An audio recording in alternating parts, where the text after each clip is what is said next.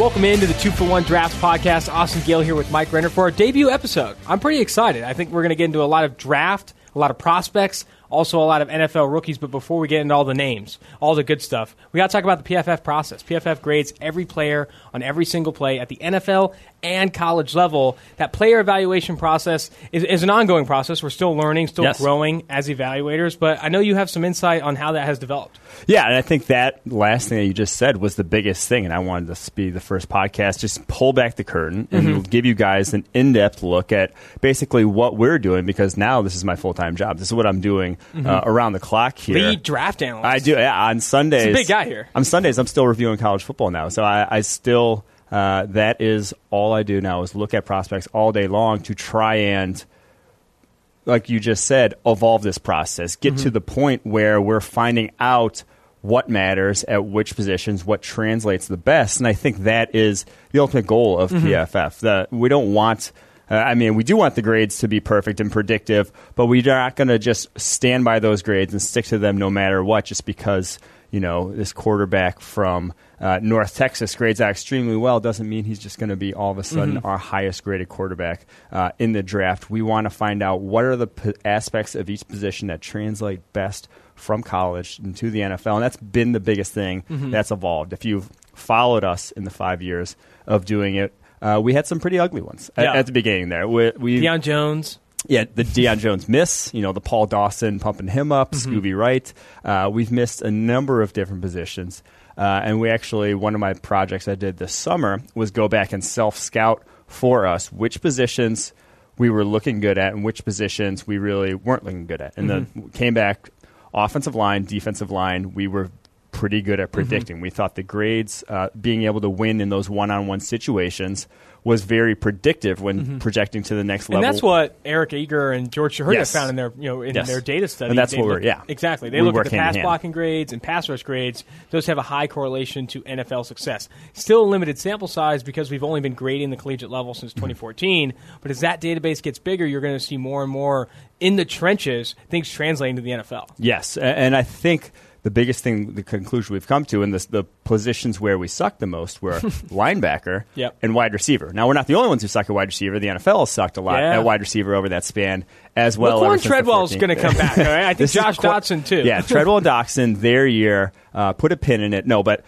we were high on Doctson. We were somewhat still high on Corey Coleman. I mean, still high on Treadwell comparatively to where he probably should have been, where we should have been on. Well, now, we're lower than the NFL and where he got taken, but still... there are positions where we need to find ways to better quantify, to better get, better project, and that's the ultimate goal. My goal is to collect even more data at more positions, because I think that will be what tells us the most predictive thing when translated to the next level. It's not going to purely be production grades. That's never going to. Just how well a guy has played is never going to be a perfect translator, because the game is just different at the next level. Beating up against a tackle from San Diego State is not the same as going up against Tyrese. You're going to bring up the alma mater? I'm sorry. It's not going to ever be the same.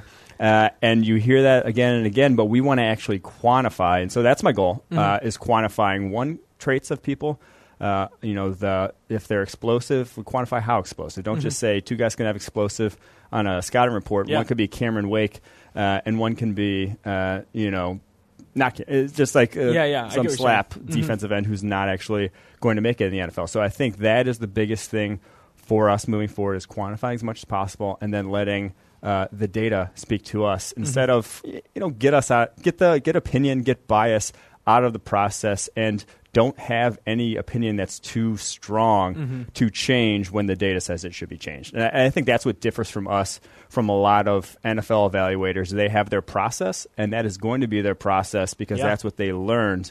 And so that is always going to be their process going forward. We're never too prideful to say, hey, the belief we held before, it was dumb, and we're going to change our mind on that. And so that's the biggest thing for us. And all of that evaluation, all the work you're doing as PFF's lead draft analyst, grinding the tape on Sunday's college prospects, you put together a 2020 preseason draft guide available to all Edge and Elite subscribers here at PFF. I want to get into some names now. People are creating some names. I want to know some top performers, guys you like, guys I like. There's a ton of guys I like right now, and First, with that 2020 draft guide, you put together some names. Give me some names that maybe people aren't hearing about. Everyone knows Chase Young is really good, mm-hmm. and he looks already really good now. But talking about some names maybe under the radar, not complete breakouts, but some under-the-radar guys you like more than most. Well, I just want to say, just couch this conversation in the fact that, one, it's been 2 games. Mm-hmm. That's an incredibly small sample 100%. Size. So two great games does not make a season. Mm-hmm. And two, a lot of these guys have been 2 games against terrible teams. Exactly. Terrible competition. Yeah, yeah. You're cupcake off, schedule. Yeah, cupcake schedule. So some guys have played good teams and performed well. Those are obviously going to be more impressive. You're going to hold more weight into those. Mm-hmm. But guys like someone we'll get to later, Jabari Zuniga, who's beat up 2 pretty bad tackles so far. You're not going to weight that as highly. Exactly. Because he's freakishly athletic. You expect that. Jabari Zuniga, and if I can jump in there, is a great example. He's the highest graded defender in PFF's grading system in college football right now because he went against some absolute future Uber drivers at tackle. At the University of Miami and the team they played in week 2, I think Jabari Zuniga has potential. There's some things we like from him, but again, that grade can scream he's the best player in college football. But when you look at who he went against, true freshman at tackle against the University of Miami. You start to speculate, and you start freshman tight end / tackle.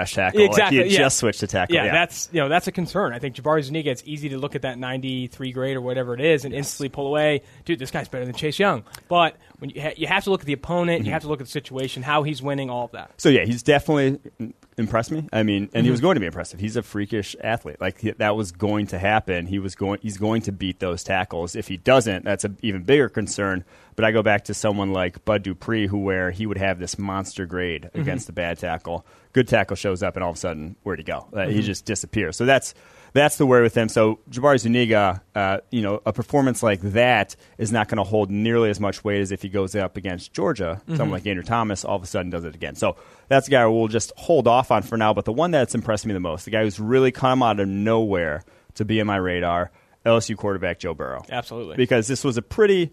I thought clear-cut quarterback class. Tua Tagovailoa at the top. Justin Herbert in that conversation for the number 1 overall pick as well. And then it was kind of just some guys no one else I really thought could challenge them. Now, I'm not saying Joe Burrow could, but what we've seen from him through 2 weeks is NFL high-level quarterback play. His adjusted completion percentage on throws 10-plus yards down the field. Yes. NFL throws. That's one of the things that our data and analyst team has found translates the best is purely accuracy on downfield throws. Can you complete them more than other people complete them? Are you accurate on those throws? He's been out of this world. Over an 80% adjusted completion percentage on them after he had a 53% a season ago.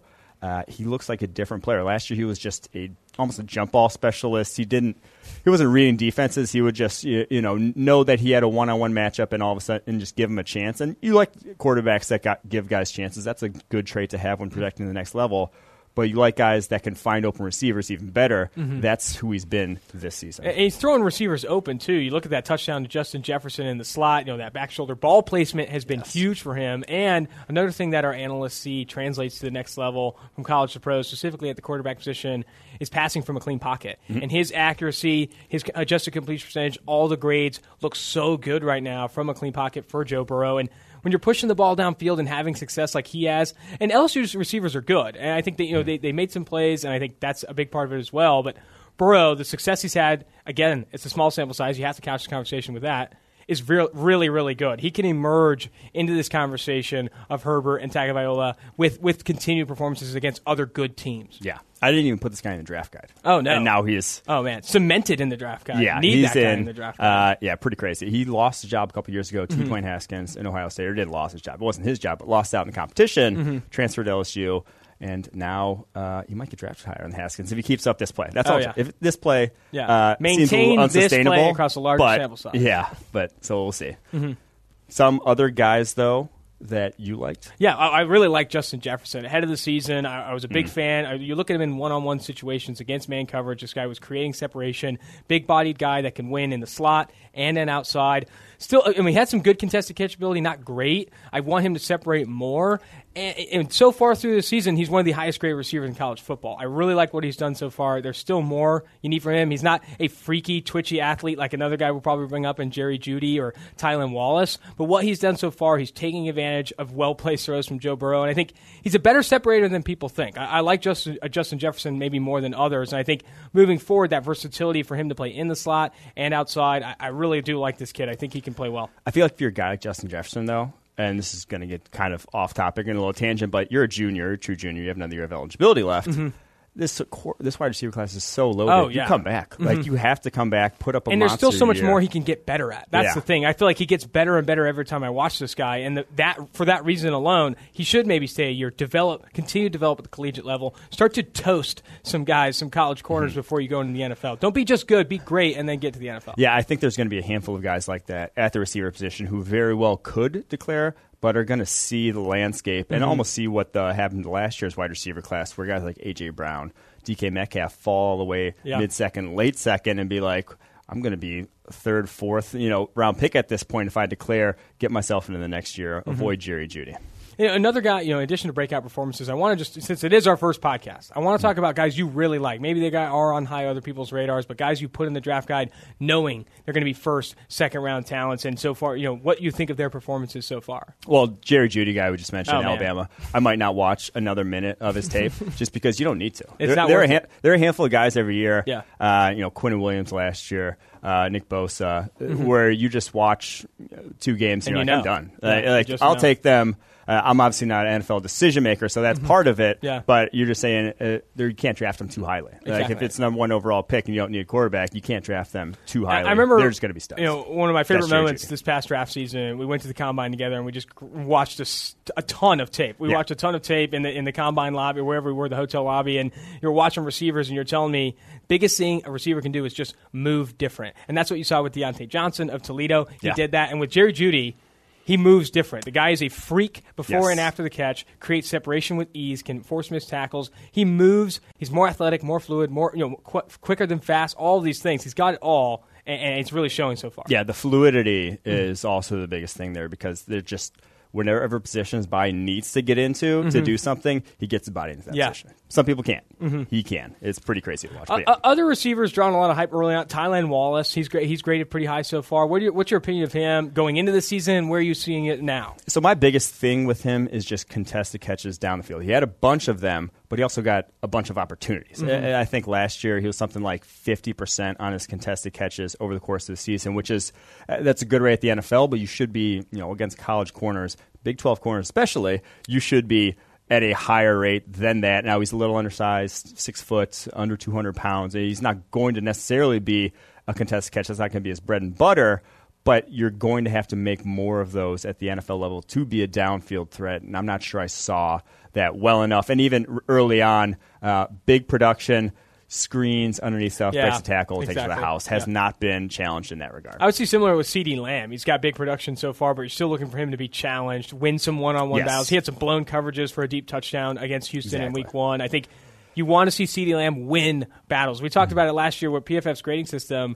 We want to see wide receiver wins. Wide receiver wins more than just box score production. And I think that goes back to why our O-line, D-line are so predictive, is because you have these one-on-one interaction. You want to see guys get one-on-one interactions against quality competition. That's why the one-on-ones, you go to the Senior Bowl, people put so much stock in that Senior Bowl performance, and guys' stocks can go up and down so much, is because seeing that one-on-one interaction is so much more valuable than a guy racking up, Paris Campbell last year, racking up 500 yards on soft zone coverage and screens, just up underneath zone. Like, that's great. Like, you get over 1,000 yards, you get over 100 catches.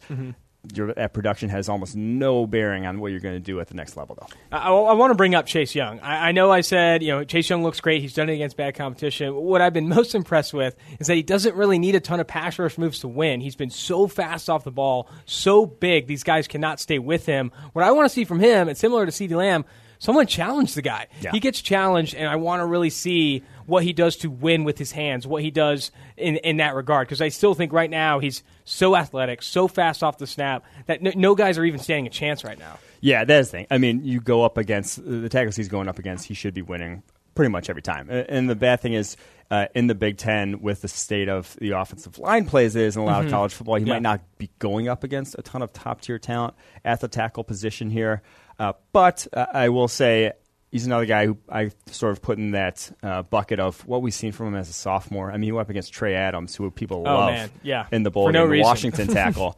Yeah, but he was going to be playing in the NFL someday and beat him up worse than I've ever seen, you know, than anyone else has beaten up Trey Adams. People have beaten him up in the past, but beat him up worse than that. And that was as true sophomore. And he's going to test off the charts, has the length. So another guy kind of just put in that bucket of he's safe. He will be good. If you're going to watch the tape of Chase Young, you go back to that Washington game last year and see him against Trey Adams, you'll know exactly the kind of player he is. And he looks even better this year, bigger, stronger, faster. He's got it all. It's again, this is going to be a great season for him, but you almost don't need to watch it. Similar to Jerry Jeudy, he just has it all. It's been another kind of a breakout candidate transfer to Florida, Jonathan Greenard. He, like Jabari Zuniga, has been beating up easy competition, but he's going from a relative no name to someone who's grading really well in our system, looks good against bad competition. You have to do that first. You have to look good against bad guys before you're doing good against better players. Talk to me about Greenard and what you've seen. Yeah, started his career at Louisville, broke his hand in 2018, transferred after they switched coaching staffs there to Florida, and just dominated Miami week one. It uses his hands so well. It's one of those pass rushes where he's not like Zuniga, and Zuniga's just pure off the ball, one hit, one move, and then to the quarterback. If he wins, if he doesn't win that one move, he's kind of done. Greenard's never done as pass rusher. He has a late spin. If he wants to do a late spin, he's always on balance. Love those things about him, but he's just not the athlete that Zuniga is. And so I just worry about with guys like that, you need to see consistent production over the course of a year. One game not going to be enough to sell me if a guy's not at the high level athletically. He's a good athlete in his own right, has good size, but I don't think he's not in those other guys' sort of league athletically. Some other breakout guys I know on your list: William Sherman, Colorado offensive tackle, Eric Lee, safety, Nebraska. I put on here Neville Gallimore. He's a guy who graded really well in PFF system on a small sample size. Similar, and I bring that up because when you see guys grade well on maybe 200, 150 snaps and then start to explode across a larger sample size, you can get really excited about this guy maybe developing and moving forward. Of Sherman, Lee, Gallimore, give me your thoughts on these guys.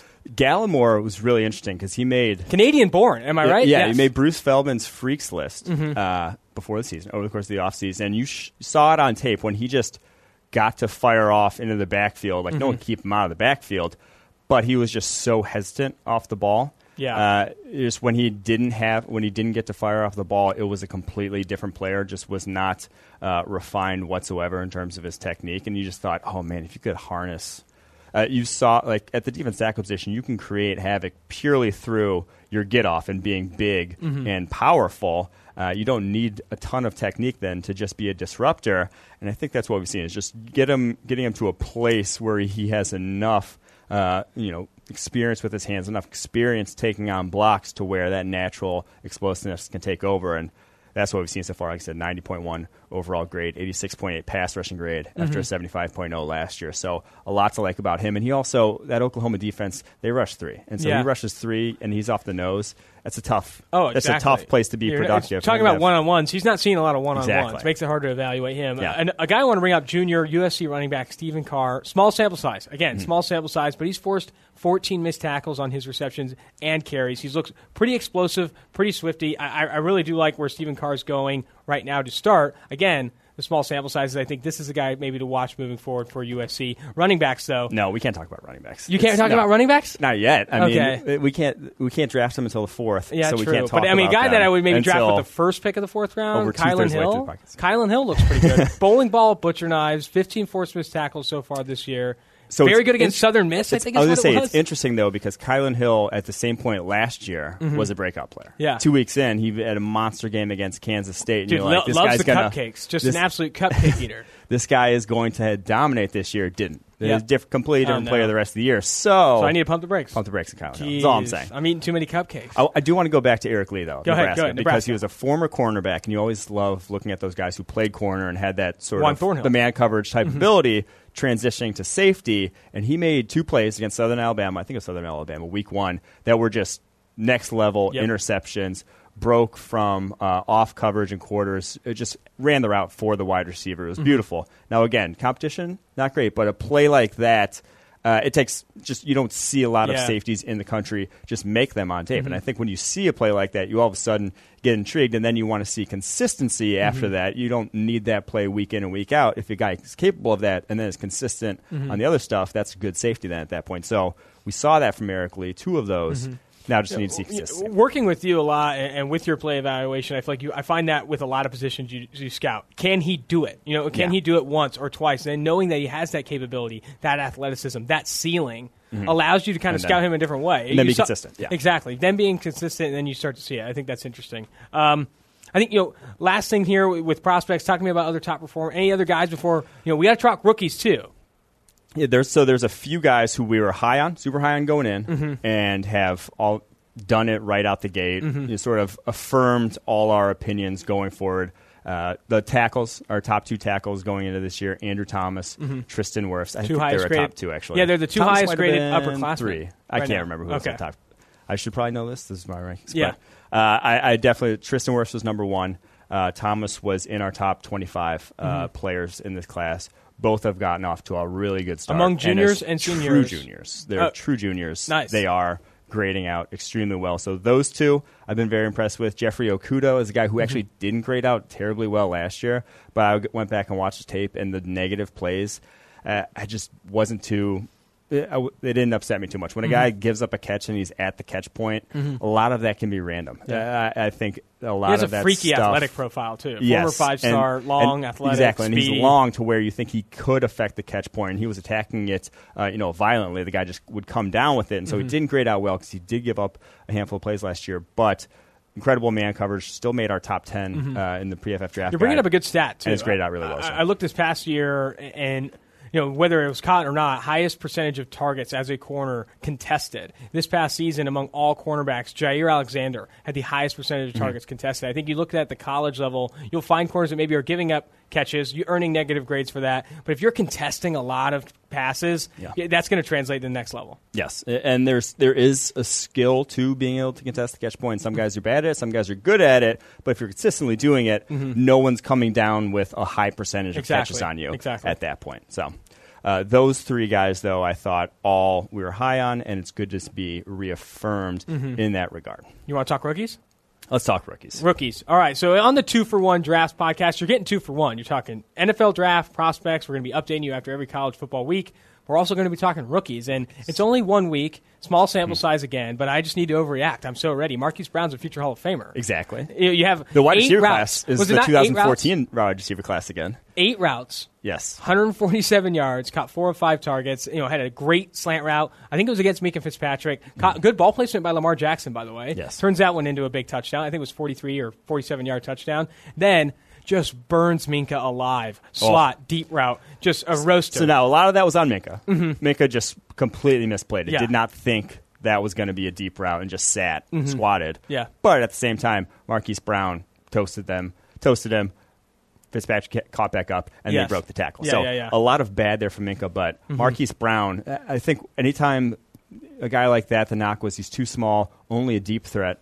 Well, he's a damn good deep threat, and has always been a damn good deep threat. Yeah. And has been darn good after the catch as well. It's like, I don't think that's too big of a knock. We had him in the first round, liked where he went, and can't ask for better. Yeah, I think what's good about Marquise Brown is he looks exactly like we saw him at Oklahoma. Just a big play waiting to happen, great after the catch, speed for days, and I think you saw that against Miami. And the slant was a well-run route. He got open and then broke a tackle afterwards. That was, his game in a nutshell. He wasn't also just a deep threat. He had intermediate-level route running ability. Oh, yeah. Now, he's not going to still worry about him being able to consistently get off press. It might not happen right away. He didn't get pressed a lot, and they were creative with how they moved him around in week one on those routes. And he also was going up against Miami's defense. But I do think he's going to be the guy we saw at Oklahoma. Yeah. I'm not too worried about him going forward. Staying in the receiver class, A.J. Brown had a really nice day against Cleveland. Denzel Ward specifically, 3 receptions, 100 yards. He looked good running routes at the line of scrimmage, beating coverages, and also after the catch. I loved him coming out of Ole Miss after the catch. Great at forcing missed tackles. Such a hard dude to bring down in the open field because he's huge. Yes. He's a big-bodied, big-framed guy, and we saw that against Cleveland for Tennessee.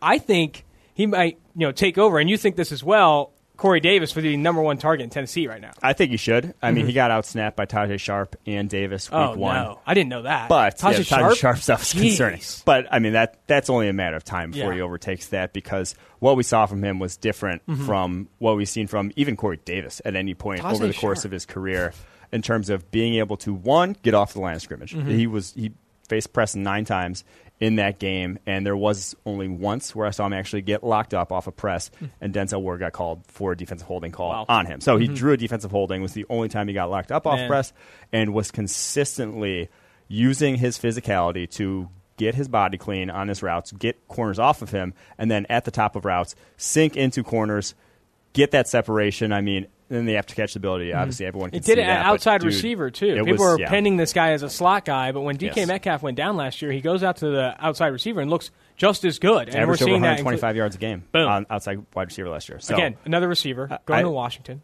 Yeah. Terry McLaurin. I don't know if it's an Irish accent. I don't know. Terry McLaurin, 5 receptions. Is that an Irish accent?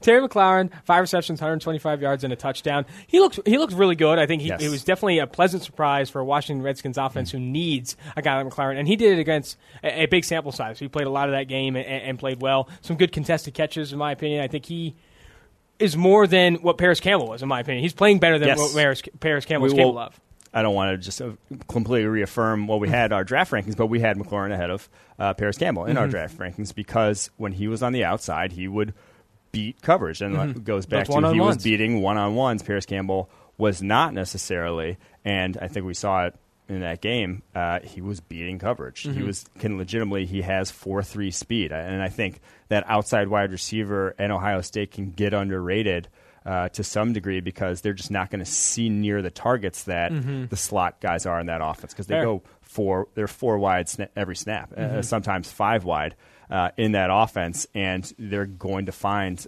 it's a lot easier to work the middle of the field in college football with how much space there is. Those deep balls in the outside, the deep posts are just going to be lower percentage stuff, and if the college game's trending away from that, and so you didn't see him get 1,000 yards last year, but if you watched him at Senior Bowl, I watched him on tape, he was getting open still downfield, just wasn't getting the targets. I need to bring up my guy, Mustache Minshew, new starting quarterback of the Jacksonville Jaguars. 100% adjusted completion percentage. Graded really well at the collegiate level at Washington State. Had a very good grade, and, you know, it being thrown into action, but you have to pump the brakes on this kid. The biggest reason why, despite his high grades, he wasn't super high in our draft rankings, not a ton of arm talent. Throws with anticipation, and I think that's kind. Exactly. Me and Minshew throw about the same speed. Yeah, I think Minshew's arm is a lot like what Ryan Fitzpatrick's would be in about 10 years. It's like that's kind of where it's at. But with Minshew, though, he throws with anticipation, throws the ball accurately. Yes, he floats slants. Okay, he puts a little air on his 5-yard slants, but.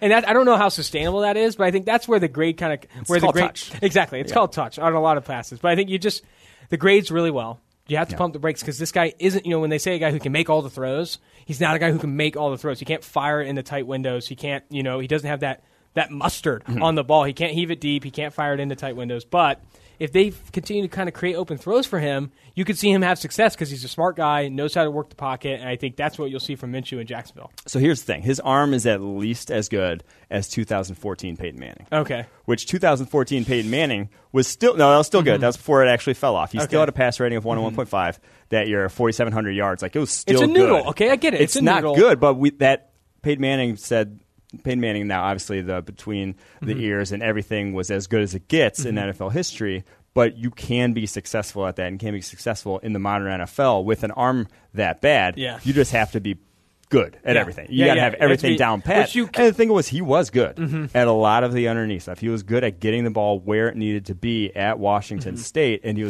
threw it early. It just showed up late. Yes, exactly. He threw it right when you needed to, but it just comes a little bit later than everybody else. But so the biggest thing, though, one game though against a very bad Kansas City defense. I'm not going to get fully on board because the biggest thing will be with that arm strength when you can prepare for that. Oh man, corners. Because the limitations are insane. Start squatting on underneath stuff. You just you challenge him to throw it. You make him throw it down the field, and that's when safeties pick off those weak arm passes. So we'll see what happens this week when they have the defense actually prepares for Minshew. And you call Minshew the smartest rookie quarterback if you want, but no matter what, he's a rookie. It's going to struggle when these guys can prepare for him, and there's so many limitations with his game. Jaguars' offense is going to have to change significantly, knowing that he can't fire the ball in about 10 yards down the field. So I'm interested to see how that noodle moves forward, the mustache and the noodle. Another rookie played last night. I think Denver Broncos offensive line wasn't great, but Reisner the guard. He earned high pass blocking grades, great in the run game, moved some guys off the line of scrimmage. Wasn't doing it against a great Raiders defensive front, but again, I always say you have to do it against bad guys before you do it against the talent of the NFL. I think Reisner had a great preseason and then is now turning it in the regular season. This is a guy we really liked when he got kicked into guard. I think he could be one of the better offensive linemen on this Broncos team. Yeah, 84.2 overall grade, 83.3 pass blocking, 80.3 run blocking, and that's a triple A. If you need it. If you listen to us pre-draft, this was like no surprise for us. He was as NFL ready as it gets on the interior. A nasty, nasty offensive lineman going up against easy competition. You know, it was about as easy as assignment as you'll see all season. No shame in saying that. Ease up on the Raiders D-line. You got to beat the bad guys too. I agree. I mean, that's got to beat the bad guys. I think they got a good one. Speaking of beating the bad guys too, Nick Bosa absolutely saucing Donovan Smith on the inside swim or whatever that inside jump. Yeah, it was not good, and he did it with a bad ankle. They're taping him up in between reps, and Donovan Smith's still out there just getting washed. It was really bad. I could see that his checks, just game checks, just flowing down. It was not good. Donovan Smith needs to pick up the pace. And people are saying Donovan Smith, you know, he's going against one of the better talents. It's like, dude, Donovan Smith, you need to beat rookie pass rushers in week one every day of the week. Yeah, you just got an extension. And again, we said Donovan Smith was not good. Like we said this going into it. That extension was absurd. Nick Bosa beating him up almost just confirms priors. But again, 80.5 grade right out the gate. That's pretty darn good for a rookie, especially with the bum ankle. Exactly.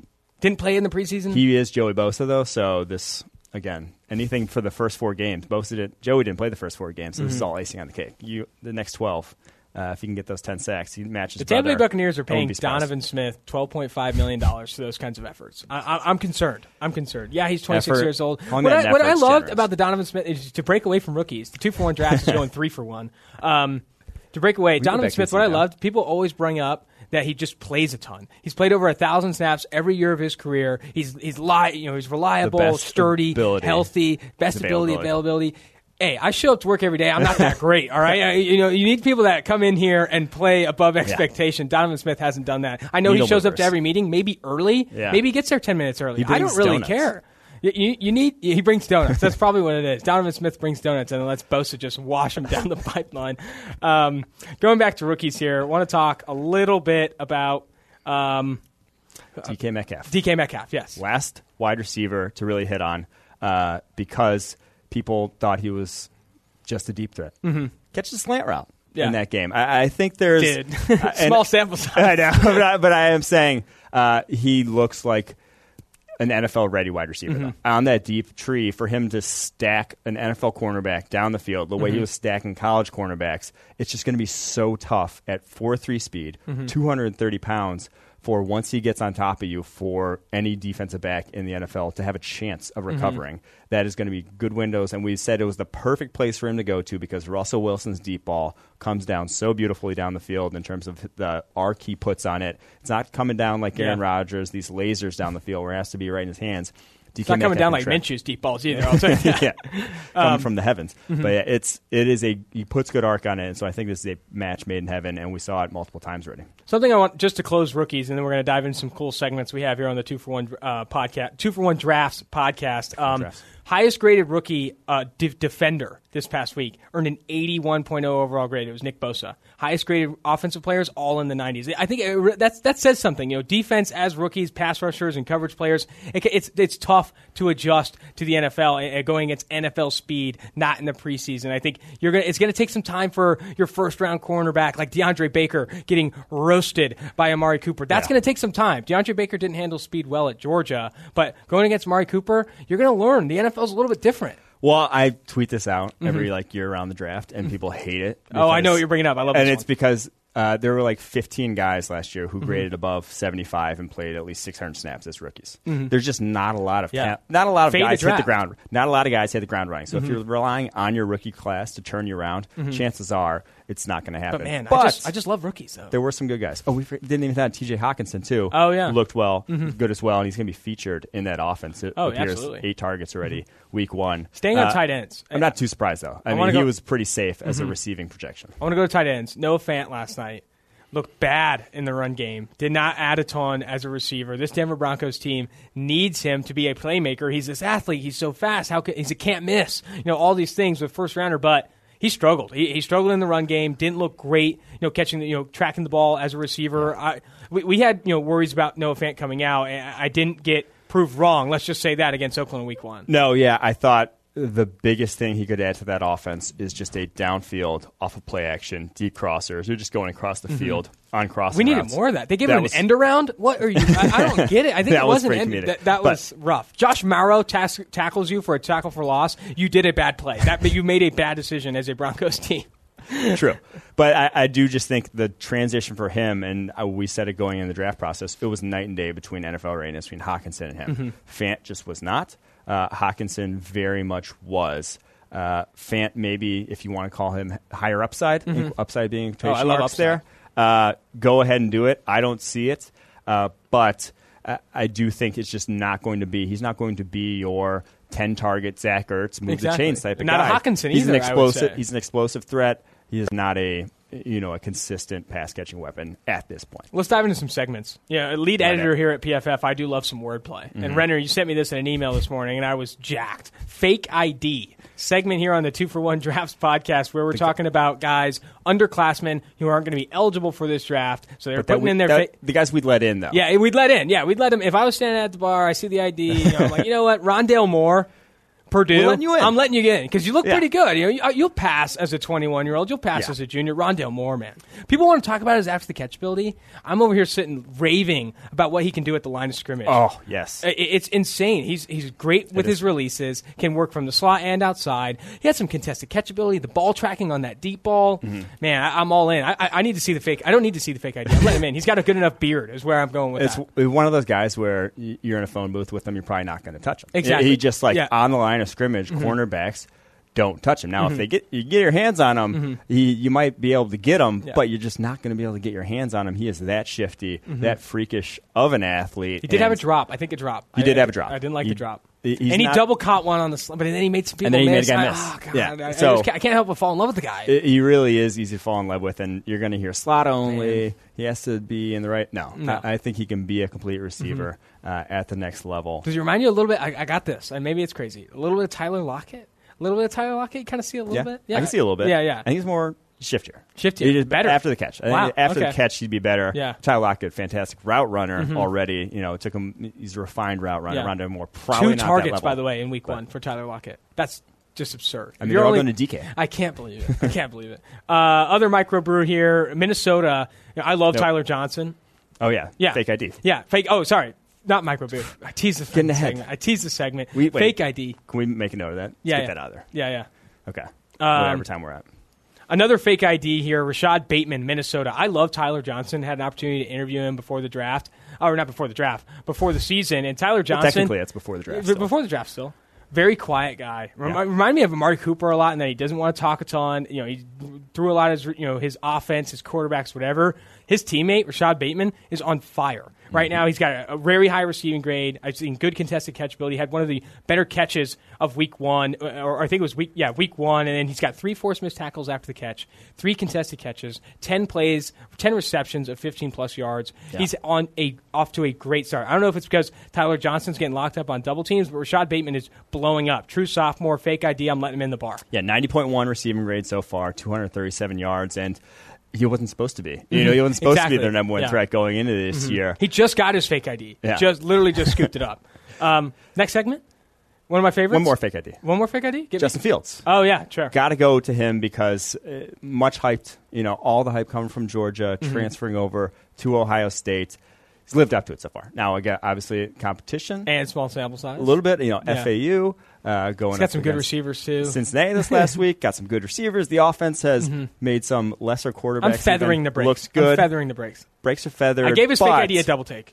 But again, he has athleticism. He fits the mold of the modern quarterback in that he can run. And all of a sudden, when a guy can run like he can run, it dictates coverages. You don't have to be a perfect Drew Brees, surgical, read the defense quarterback. You just have to be accurate. You just have to have arm talent, basically, at that point, because defenses show their hands early. All Gardner Minshew has. It's everything what Gardner Minshew has, arm talent.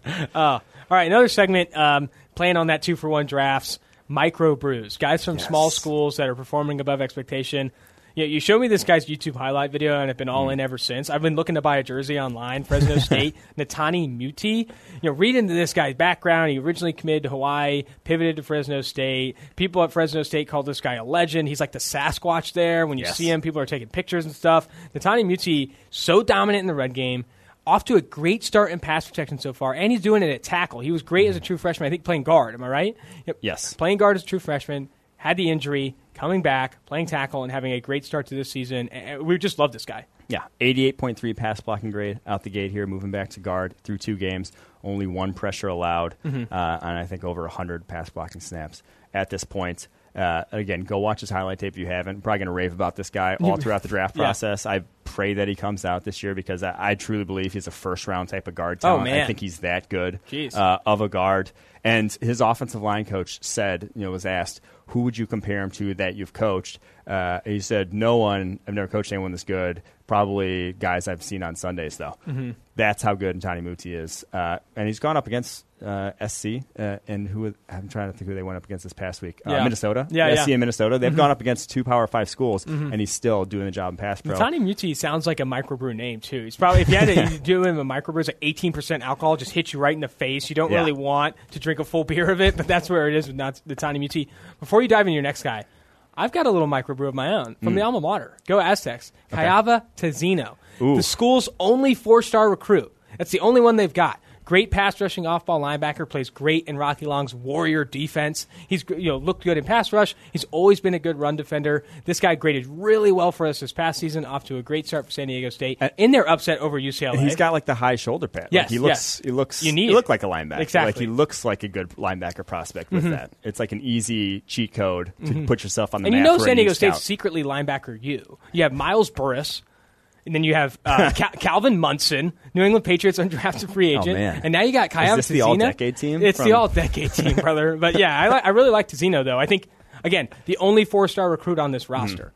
I think he's one of the few guys that has actually an athletic profile that can make some plays in the NFL. That's a big thing, too. You look for traits a little bit here. Tezino has him. He's quick, very athletic, can rush the passer, plays well in coverage, stout against the run. Keep an eye for that microbrew. I like it. I like it a lot. Give me your guy from UAB. Last guy, and this is another guy I probably talked about a lot this year, and I don't know why I enjoy. I mean, I know I enjoy watching him play. It's because he just slings the ball down the field. Tyler Johnston, the UAB quarterback, average depth of target, something like 15 yards down the field. Jeez, not gonna just heaving. He's not going to take the check down. Just he's as a going rocket. He's going to fit it into that window. But he is incredibly accurate. Had something like I want to say 6 big time throws this past week.